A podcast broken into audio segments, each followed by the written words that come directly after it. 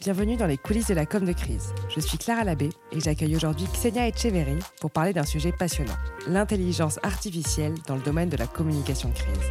Bonne écoute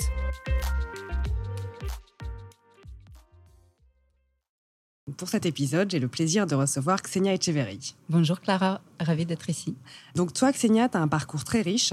Tu as travaillé dans une start-up, puis en tant que consultante en agence RP, avant de rejoindre la direction de la communication d'un acteur industriel majeur. Ensuite, tu as suivi un executive master au sein euh, d'HEC. Tu as soutenu une thèse consacrée à l'IA et à l'intelligence décisionnelle au service de la com de crise. Et mhm. suite à ça, tu as fondé Equanimity. Donc, c'est une plateforme qui s'appuie sur le digital pour accompagner les entreprises dans leur gestion et leur communication de crise. Exactement. Bah, écoute, je suis ravie qu'on échange ensemble. J'ai plein de questions sur euh, notre sujet du jour, qui je pense intéressera beaucoup de monde. Alors, pour commencer, comment est-ce que l'intelligence artificielle peut être utile pour euh, la com de crise? Donc c'est une question très vaste. Donc peut-être pour structurer un peu, est-ce que tu peux nous expliquer euh, les apports et les atouts de l'IA tout d'abord dans la phase d'anticipation et dans la détection, et ensuite nous expliquer si ça peut être utile dans la mise en place d'une stratégie de com de crise c'est un peu la trame de, la thèse que j'ai écrite justement pour HEC. Parce que euh, notre vision chez Equanimity, c'est que à terme, l'IA sera l'assistant irremplaçable pour les équipes de communication sur tout le cycle de vie d'une crise. Mhm. Donc, euh, effectivement, ça commence par l'anticipation. On sait ô combien euh, c'est une étape qui est souvent négligée par les équipes, malheureusement. Et donc, euh, notre objectif, c'est à la fois d'attirer l'attention sur les risques potentiels qui peuvent être vécus par cette entreprise, mhm. en fonction de son industrie, en fonction de sa taille, euh, de sa localisation, etc. Mais aussi pour accélérer et faciliter euh, la préparation du plan d'action dans ces situations. Euh, concrètement, aujourd'hui, on sait que les équipes de communication sont débordées. Il n'y a pas forcément de temps pour se poser et pour euh, réfléchir à des différents scénarios euh, qui peuvent intervenir dans cette situation. Et encore moins pour commencer à rédiger des, des, statements qui pourront être très utiles quand la crise nous frappe. Et donc, l'intelligence artificielle peut aller très vite sur tous ces points. Voilà, ça c'est sur euh, le côté euh, anticipation. Donc ça peut nous aider à préparer euh, des scénarios pour ensuite, par exemple, se former avec des simulations, ce genre de choses, identifier les différents risques. Tout à fait, oui. Ok. Donc pareil, j'imagine toi comme moi, on a travaillé dans une agence de relations presse, on sait combien de temps ça prend de, développer les scénarios. Mhm. Mais avec l'intelligence artificielle, en se basant sur l'historique des différentes crises, on, pourront, on pourra aller beaucoup plus vite. Ok. Voilà, ça c'est la partie anticipation. Après, sur euh, l'identification, bien évidemment, l'IA pourra nous alerter sur des articles qui portent atteinte à notre réputation, mais aussi repérer des signaux faibles. Et c'est quelque chose que de nombreux outils font déjà. Typiquement, ça, est-ce que tu penses à tous les outils euh, de monitoring en ligne, type euh, VisiBrain Exactement, exactement. Mention mhm. ou tant d'autres, VisiBrain. Ok. Et donc après, euh, c'est la gestion de la crise. Et euh, pour accélérer la prise de décision, je pense que l'IA sera irremplaçable. Donc, notamment pour analyser les situations et euh, donner des recommandations de meilleures stratégies de réponse. C'est quelque chose que l'IA pourra très bien faire. Et ça peut aller jusqu'à carrément écrire des statements ou des messages ou des euh, publications sur les réseaux sociaux pour les différentes cibles qui sont impactées par euh, cette situation de crise. Donc, euh, on y croit énormément. Et bien évidemment, une autre phase qui est très souvent négligée par les équipes de communication. Je sais ce que tu vas dire. Ouais, le retour à la normale. Donc, tout ce qui est post-crise. oui. Donc, pour Equanimity, on a mené énormément d'entretiens avec les DIRCOM des différentes sociétés. Le retour d'expérience que j'entends le plus souvent, ah oui, quand la crise est terminée, je ferme tous les onglets et j'essaie de l'oublier. C'est un grand classique. Oui, pas terrible, pas terrible pour euh, la gestion de crise euh, dans le futur. Donc, euh, notre objectif, c'est de sauvegarder toutes les traces de ce qui a été fait, ce qui a fonctionné, ce qui n'a pas fonctionné, pour améliorer justement la prise de décision et les actions lors de la gestion des crises futures. Ça marche. Et donc, quand tu dis que durant une crise, ça peut aider euh, à la prise de décision, c'est surtout, si je comprends bien, un gain de temps parce que ça permet euh, d'analyser euh, un volume parfois énorme de données Mhm. euh, en quelques secondes, là où euh, une équipe euh, dédiée au sujet mettrait parfois Mhm. des heures. Oui. Donc c'est ça, c'est un gros gain de temps dans cette phase-là. C'est un gros gain de temps, mais aussi ma thèse initialement, c'était pas une thèse sur l'intelligence artificielle, qui est super et c'est très important qu'on développe cette partie, mais elle était sur l'in- l'intelligence décisionnelle. Et en fait, euh, l'idée derrière tout ça, ça vient de Cassie Kozyrkov, qui était euh, la responsable euh, de l'intelligence décisionnelle chez Google. Et en fait, l'idée, c'est de dire, OK, tu peux être DIRCOM, tu peux être CEO, peu importe, et tu peux avoir toutes les données du monde.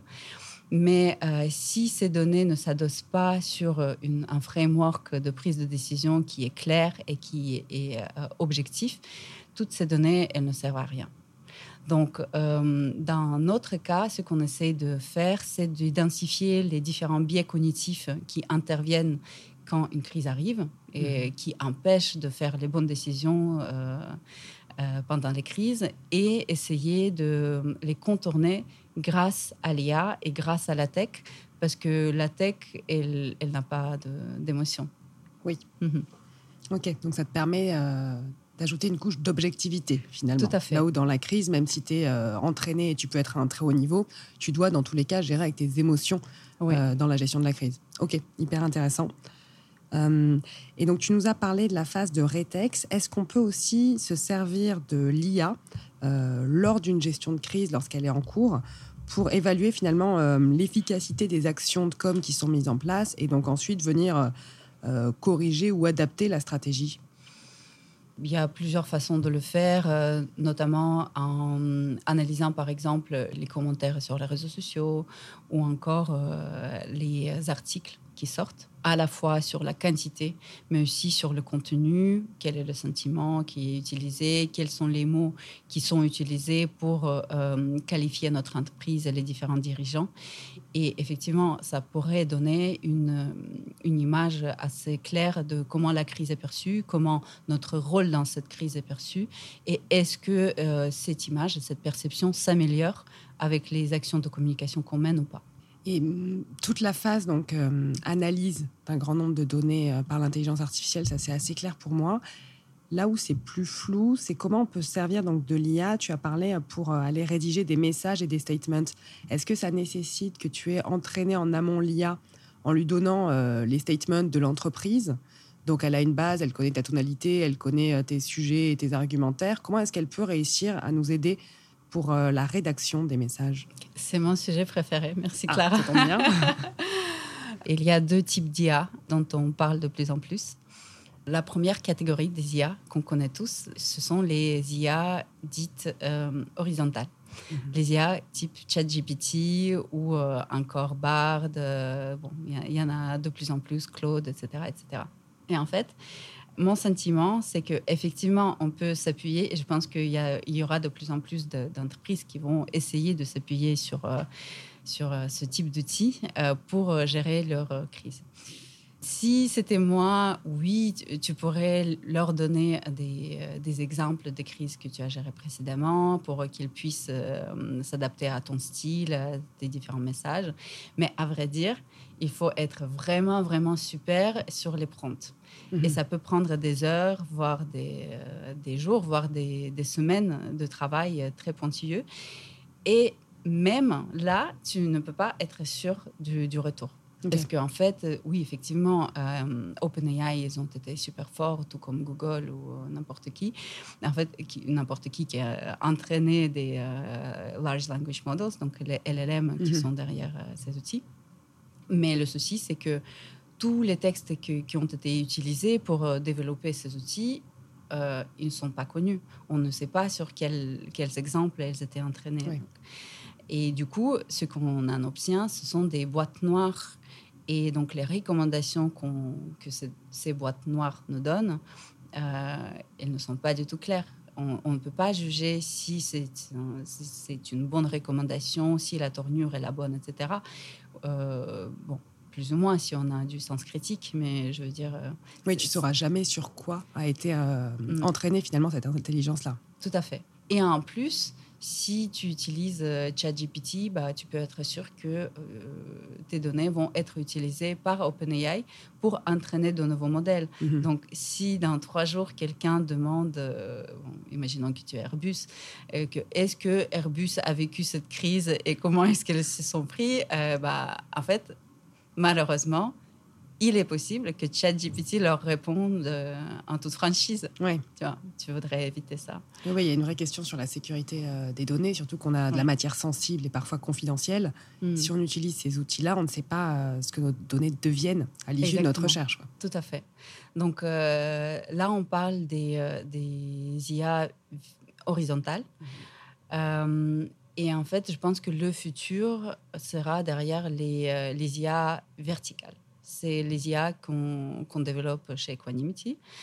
Et ce sont des agents d'IA qui sont très spécialisés, qui sont entraînés pour euh, répondre à une tâche précise, mais dont euh, le corpus mhm. d'entraînement est très clair. Donc nous, par exemple, on utilise des articles de, presse euh, pour entraîner notre, nos modèles sur l'identification des crises. Et après, euh, non seulement on utilise un corpus qui, est clair pour nous, on sait exactement d'où ça vient, on sait exactement qui les a écrits, etc., etc. Mais aussi, euh, on a opté pour un mode d'entraînement qui est le machine learning supervisé. En fait, ça veut dire que euh, le corpus des textes qu'on soumet à nos modèles et à nos algorithmes pour l'apprentissage, on les a annotés de façon manuelle. Donc, clairement, on lui donne, c'est un peu comme l'apprentissage d'un enfant. On lui donne des exemples et dit vas-y, euh, regarde, c'est un chat. Dans notre cas, ça va être euh, regarde, ça c'est une crise. Euh, regarde, c'est une crise, c'est ce type de crise qu'on regarde. et tu lui donnes des centaines, des centaines d'exemples. Après, tu lui dis regarde, ça ce n'est pas une crise. Et donc, la machine, elle apprend. Donc, à partir d'un moment où tu lui as donné les exemples, tu lui demandes, OK, donc euh, maintenant, regarde euh, cet article, dis-moi, est-ce que c'est une crise ou pas? Quelle est la catégorie de crise? Si euh, la réponse que ton algorithme te donne est la bonne, tu dis, bien, si la réponse n'est pas bonne, tu dis non, c'est pas bon, euh, ça devrait être ça et ça. Donc tu continues l'apprentissage avec euh, des nouveaux, de nouvelles données tout simplement. Oui, donc tu as toujours une intervention humaine pour ces IA-là, pour pouvoir les entraîner, savoir sur quoi elles sont entraînées et t'assurer de la véracité de l'info. Ok. Donc euh, moi, en tant que control freak, moi, ça me, ça me rassure. Et deuxièmement, je pense que l'IA, c'est bien, mais c'est encore mieux quand l'IA s'appuie sur des frameworks qui, sont connus, sur des modèles qui existent et qui sont éprouvés. Mm-hmm. Et euh, donc, dans notre cas, euh, certes, on développe une IA, mais ça s'appuie sur un framework euh, dont j'ai pris connaissance et que j'ai développé pendant l'écriture de ma thèse. Et ça veut dire que de façon très manuelle, j'ai décortiqué les différentes variables d'une crise potentielle pour définir quelles sont les variables qui vont euh, jouer sur la perception de cette crise par notre public. Mhm. Euh, et en fonction des différentes variables que, que tu peux rencontrer, quelle sera euh, l'attente de ton public concernant les éléments de langage que tu lui donnes? je peux donner un exemple. Oui, absolument. Donc, je ne sais pas si tu as suivi le cas d'Orpea. Oui, bien évidemment. Exactement. Donc, euh, je ne sais pas si tu as vu le tout premier communiqué qu'ils ont sorti mhm. euh, après la publication de l'article dans Le Monde. On est un déni total et qu'on on va attaquer en justice les personnes qui portent atteinte à notre réputation. Mhm. Tandis que, euh, un, il y a quand même beaucoup de témoignages. Deuxièmement, normalement, les équipes étaient au courant qu'il euh, y a eu des, euh, des, incidents au sein des différents centres. Et troisièmement, ben, tout simplement, les victimes, ce sont des personnes qui sont extrêmement vulnérables. Mm-hmm. Donc, c'est juste pas une attitude possible dans, dans cette crise. Et euh, bon, justement, Equanimity a su repérer que c'était un, sujet problématique et qu'il faut montrer de l'empathie. Parce que tu as fait travailler du coup votre intelligence artificielle sur ce cas-là pour voir ce qu'elle aurait sorti euh, comme recommandation Bien sûr. Bah, Oui, parce qu'au fur et à mesure que je vois des, euh, des crises euh, sortir dans la presse, je teste notre outil pour voir s'il a bien appris ou pas. Et oui, donc ce qui m'a étonné, c'est que l'intelligence artificielle, des fois, peut être plus empathique que les équipes de communication. Oui, parce que justement, c'est un des freins qu'on pourrait voir aussi, de se dire, en tant que professionnel de la com de crise, on sait qu'à partir du moment où il y a des victimes ou des personnes qui sont impactées par une situation, il faudra délivrer un message empathique. En priorité ou non, selon la gravité, mais il faudra euh, prendre en compte l'empathie dans nos messages. Étant donné que l'intelligence artificielle, par définition, n'a pas d'empathie, on pourrait avoir cette crainte de se dire en utilisant de l'IA, je vais complètement passer à côté de l'empathie. Mais en fait, du coup, euh, avec cet exemple, on voit que non. Parce que tu l'as précisément entraîné pour lui montrer qu'il fallait en donner de l'empathie. J'imagine qu'il y a d'autres exemples, tu as réussi à l'entraîner là-dessus. Tout à fait. Mais aussi, je pense qu'on sous-estime complètement l'effet des biais cognitifs mhm. sur notre capacité à prendre des décisions. Et, et ce n'est pas un reproche, parce que les biais cognitifs, euh, on les a tous. Et euh, c'est d'autant plus difficile de ne pas en avoir quand tu es dans une situation de stress total, euh, dans l'urgence absolue. bon, ce que j'ai vu avec pas mal d'entreprises qui gèrent des crises, c'est que peu importe la situation, la première impression qu'elles ont, c'est que les victimes, bah, c'est eux. Mm. Et c'est très difficile de faire la distinction, d'avoir la tête euh, froide pour voir cette crise euh, avec d'autres yeux. Oui, je comprends. Et mm, au-delà des corpus que tu peux intégrer pour euh, entraîner l'intelligence artificielle, donc des corpus, j'ai envie de dire, externes avec des articles ou d'autres exemples de crise, est-ce qu'une entreprise pourrait venir nourrir l'IA avec ses propres procédures de crise, son propre historique de crise, mhm. euh, ses argumentaires sur les sujets sensibles s'ils existent, mhm. pour que l'IA puisse se référer à la matière propre à l'entreprise dans une gestion de crise. Absolument. Et euh, en fait, euh, je pense qu'on parle beaucoup de, de l'IA parce que c'est aussi un sujet à la mode, mais c'est pas nécessairement le rôle de l'IA de tout faire.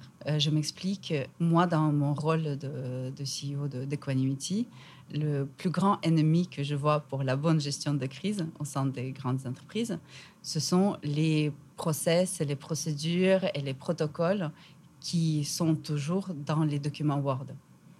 Et je trouve que c'est pas possible. On est quand même en 2024. Bah, en fait, c'est juste pas la façon dont les personnes euh, travaillent aujourd'hui. Donc pour moi, toutes ces procédures, il faudrait les adapter à, nos modes de travail, mhm. c'est-à-dire à faire une application qui permet de montrer à, la personne qu'est-ce qu'elle doit faire dans telle ou telle situation, pour pas qu'elle ait à lire un document de 50 voire 100 pages mhm. quand une crise frappe, parce que c'est contre-productif. De toute façon, elle n'aura pas la bande passante pour comprendre ce qu'elle est en train de lire. Donc, euh, l'IA, effectivement, ça pourrait donner des, bonnes recommandations au fur et à mesure que la personne est en train de gérer cette crise. Mais des fois, même les solutions simples peuvent faire toute la différence. Mhm. Donc, ce serait avoir une application donc, qui regroupe à la fois euh, les procédures de l'entreprise et donc sous forme peut-être d'arbre de décision où du coup tu ne tapes mhm. pas les 50 pages, mais vraiment euh, ce qui te concerne, tu arrives à avoir les procédures de l'entreprise et avoir l'IA qui est pluguée aussi sur cette application. Comme ça, tu as une application unique qui te sert pour euh, la gestion que tu as comme de crise dans cette situation-là. Oui, bah, en fait, tu as expliqué ce qu'est euh, Equanimity aujourd'hui. Ah bon, formidable, je vais tenir ta commerciale. Euh, bah, effectivement, en fait, euh, j'ai commencé avec euh, l'IA parce que bon, j'ai commencé avec l'IA un peu avant l'heure, donc c'était un peu compliqué de, pour moi mm. d'expliquer ce que je suis en train de faire et comment l'IA pourrait être pertinente dans les situations de crise. Mais au fur et à mesure que je parlais avec des prospects, je me suis rendu compte que le problème, le problème, il est encore plus vaste. Mm. Et ce n'est pas uniquement qu'est-ce qu'on répond si une crise nous frappe, mais ça commence avec euh, des tout petits problèmes qui s'accumulent. Par exemple, euh, euh, qui est-ce que je contacte? Et pourquoi quand je contacte quelqu'un, je dois écrire un nouveau mail et euh, ensuite oublier de mettre quelqu'un en copie pour que ça génère un effet de domino et qu'à la fin, quand le statement est prêt et diffusé, on se rende compte que le directeur juridique ne l'a pas vu. Hmm. Voilà, donc en fait, c'est pour ça, effectivement, on a dû construire tout un système autour de l'intelligence artificielle qui permettrait euh, d'aller plus vite sur, sur la gestion des informations autour d'une crise, sur la notification et euh, petit à petit, on commence à intégrer également les, les checklists des choses à faire en fonction des différents types de crises. Parfait, mais je, pense qu'une fois qu'on a vu les avantages que peut avoir l'IA, on ne peut pas ne pas s'interroger sur ses limites, voire euh, sur ses risques. On en a évoqué plusieurs. Donc on voit bien aujourd'hui que la, gestion de l'IA soulève beaucoup de débats. Notamment, on, voit avec ChatGPT, il y a une attention particulière à avoir sur la fiabilité des données, avec des sources qui ne sont pas toujours vérifiées, des hallucinations de ChatGPT. Donc on l'a vu avoir une IA donc verticale, ça te permet de garder le contrôle sur l'information euh, qui a servi à entraîner euh, cette IA. Mais si on allait sur des IA horizontales, on sait justement que dans une situation de crise, on manque de temps. Comment on peut faire pour euh, vérifier l'information alors que justement, on sait bien qu'on ne pourra pas euh, double-checker chacune des infos? Est-ce que c'est pas risqué de faire confiance à l'IA dans ces situations-là? Et finalement, même sur une IA euh, verticale, est-ce qu'on peut être mhm. sûr à 100% de ce qu'il va nous recommander? Bah, déjà, je te rejoins sur l'idée qu'il ne faut pas faire la confiance aveugle à, une IA. Et je ne sais pas si tu as suivi un peu cette histoire, mais l'été dernier, il y a eu un avocat qui, qui a s'appuyé un peu trop sur ChatGPT pour préparer son dossier. Et euh, en fait, il se retrouvait que dans sa plaidoirie, euh, il y a eu des faux procès qu'elle a cités. Et donc, euh, le verdict, c'est qu'il a perdu son procès. Il a eu une amende parce qu'il n'a pas vérifié ses sources. Et euh, bien évidemment, il est devenu le premier cas d'école sur l'utilisation de l'IA dans ta vie pro. Et il a dû perdre un certain nombre de clients également. oui. Donc, euh, effectivement, la première recommandation que je pourrais faire, c'est de ne pas utiliser les IA horizontales sur des sujets super précis ou être très clair sur les attentes euh, et peut-être pas attendre des miracles. Concrètement, si tu sais exactement ce que tu veux mettre dans, dans ton statement et euh, le ton avec lequel tu veux que le statement soit écrit, pourquoi pas?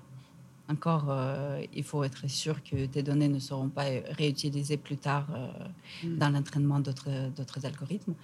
À la limite, pourquoi pas utiliser une IA horizontale je trouve qu'à terme, les IA verticales seront plus pertinentes sur le sujet.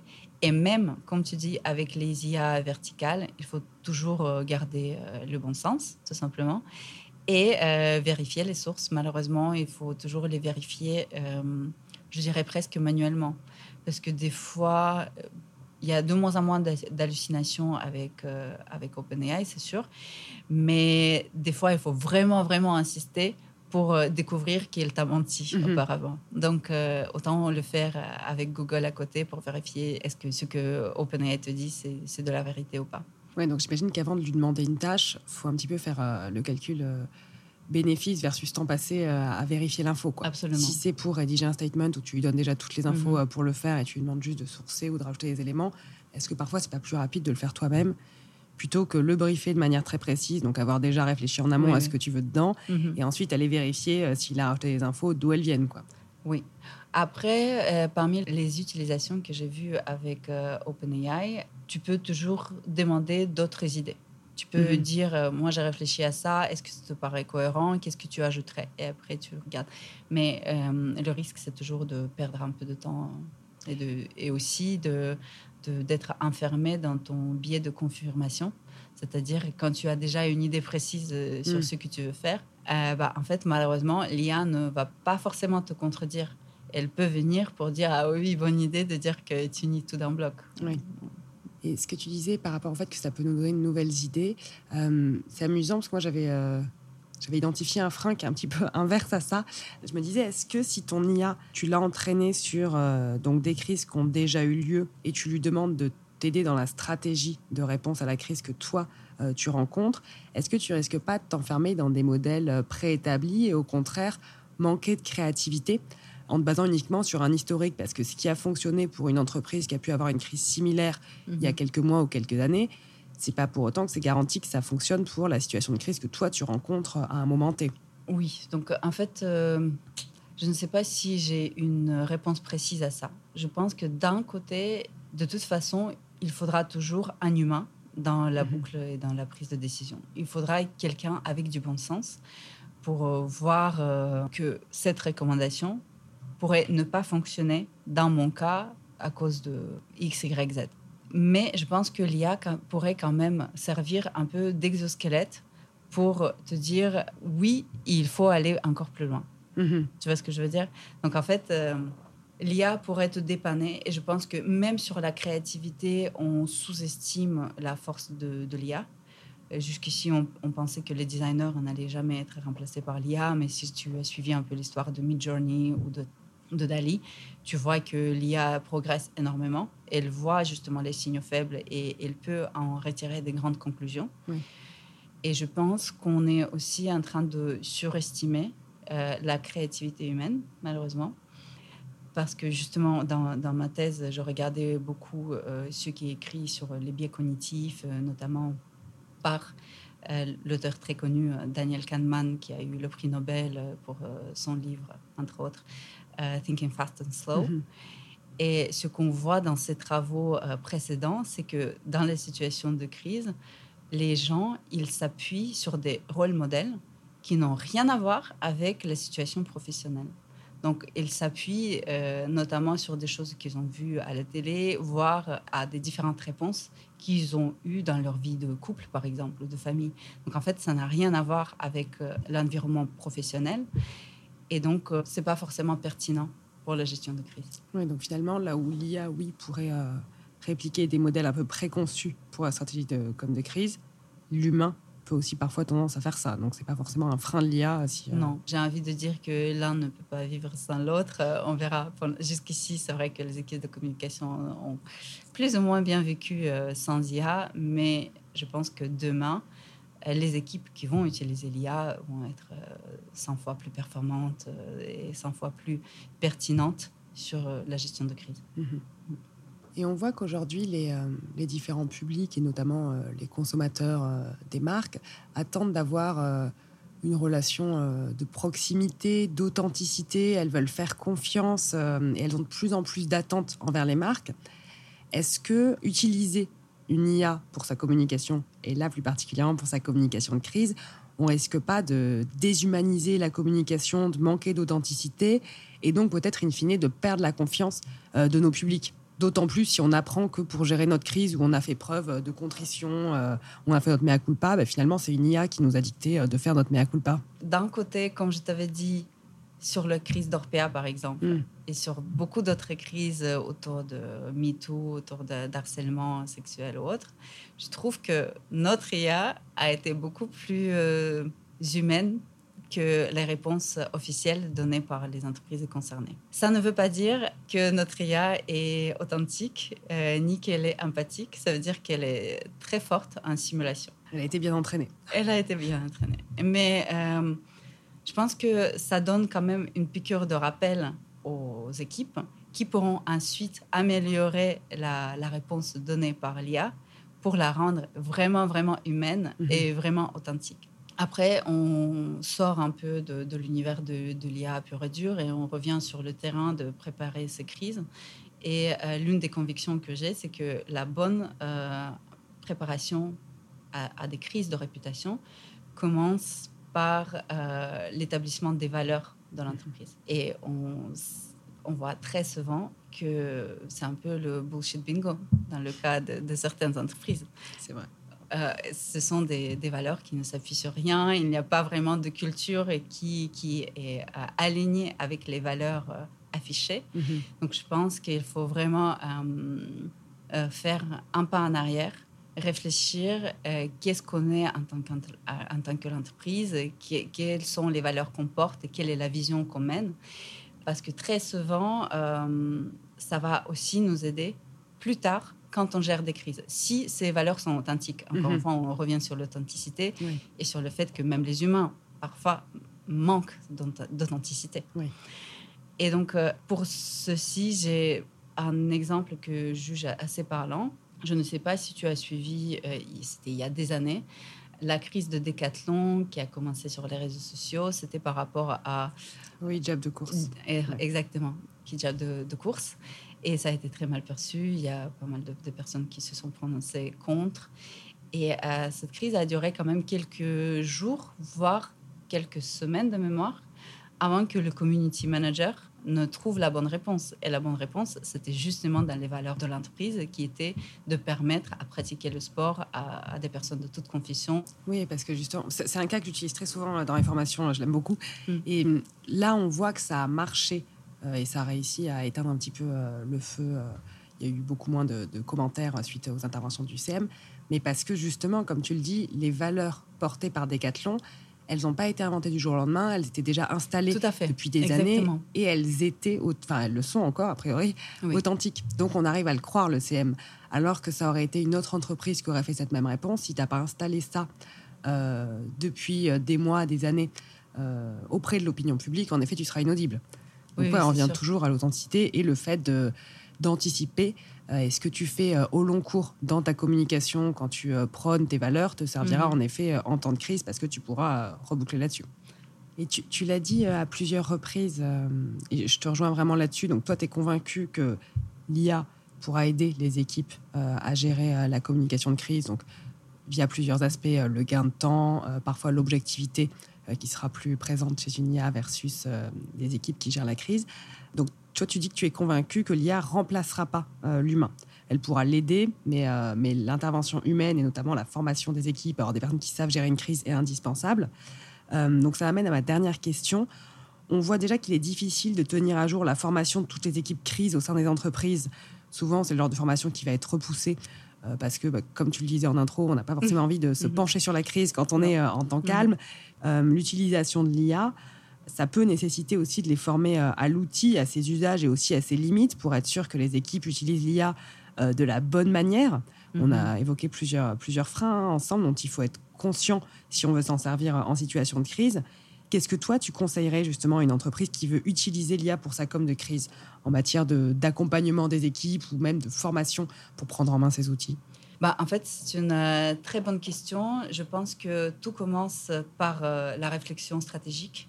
Ça veut dire l'audit des process existants, euh, quels sont les protocoles, euh, quelle est la réalité euh, des, des, process qui sont mis en place de façon informelle, parce que très souvent, il y a quand même un grand écart entre ce qu'on a écrit dans le manuel pour les employés et ce qui se passe réellement.